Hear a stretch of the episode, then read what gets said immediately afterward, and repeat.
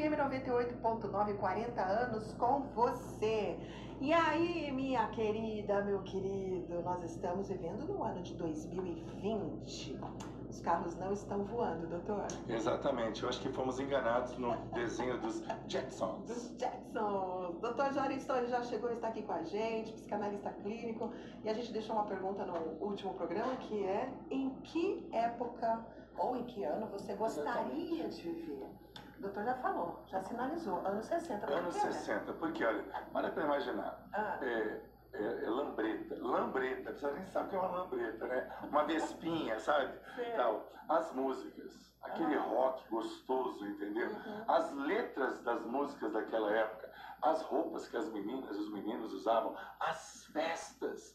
Eu teria cabelo, né? Então, de repente, cabelo com brilhantina, sabe? Aham. Eu gosto muito de dançar. Então, para mim, os anos 60 seria maravilhoso.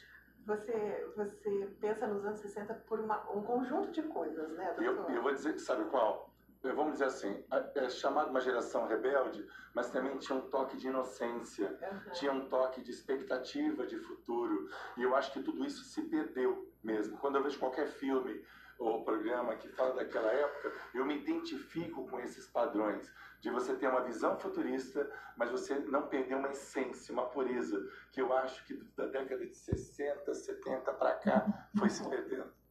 É, eu, eu gosto da época que a gente vive, sabe? Tem banheiro, puxa quente, eu gosto. Mas Você gosta mesmo de rede social, Lu, você gosta de interagir, Eu de passar interagir. essa alegria, essa paz que você passa nas suas palavras. Ah. Agora, para para imaginar tudo isso nos anos 60. É, Podia ser interessante, podia ser interessante também. Sem contar uma coisa, aqueles hambúrgueres maravilhosos, né? Ah, Daquela época lá, eu já pensei em comer. É duro, né? Complicado. Quando a gente escolhe uma época, né? A gente elege uma época que a gente gostaria de viver. Isso está diretamente ligado ao nosso inconsciente. Pode estar ligado ao inconsciente, pode estar ligado exatamente ao que você vê em programas em filmes, que acaba criando um processo de identidade visual. Às vezes você vê um filme de uma época que você não viveu, você é muito jovem, você diz assim, poxa, eu agiria de determinada forma, esse personagem do filme, essa personagem. Você entra numa história que você diz, poderia ser boa. Então a gente pode chamar isso de perspectiva de um passado que você nunca viveu. Olha só, a Valentina está dizendo aqui no WhatsApp que adoraria ter vivido nos anos 80. Por que será, hein, doutor, anos 80? Olha, anos 80, deixa eu fazer as contas. Olha, seria bom, acho que seria bom os anos 80. Os anos 80 foi um ano, assim, de muita dança, muita alegria, muita descoberta. A, a, a tecnologia começou a tomar forma, né? começou a se modificar os padrões. E aí, Lu, eu digo o seguinte, eu acho que a gente se perdeu nesse avanço tecnológico. Por que, doutor? Porque os relacionamentos se tornam mais frios e distantes. Uhum. Não tem tanto toque, não tem tanta com, é, é, é, compreensão do outro. A intolerância é muito grande. A gente vê pelas mensagens que a gente recebe. Eu tenho um amigo meu que ele pensa totalmente o oposto do que eu em nível político. E Ah. quando ele tenta me atacar, eu falo assim para ele: Cara, quanto mais você me ataca, mais eu quero ser seu amigo.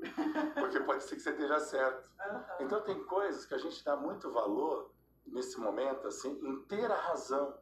E parece que no passado a gente não dava tanto é, interesse em ter a razão, mas em a gente construir uma razão coletiva. Isso se perdeu da década de 60 para cá.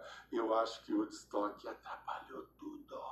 Sério? Sério, porque ali Culpa foi. do Woodstock, então, gente. Não, eu digo que foi uma programação cultural.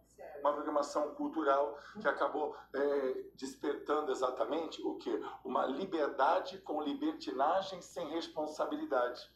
Não existe liberdade sem você ter um parâmetro de respeito. Meu direito acaba onde começa o direito do outro. Fica uma pergunta para você, minha querida. Tá aí, quietinha, sentadinha no seu sofá. Não sei onde é que você tá, meu querido.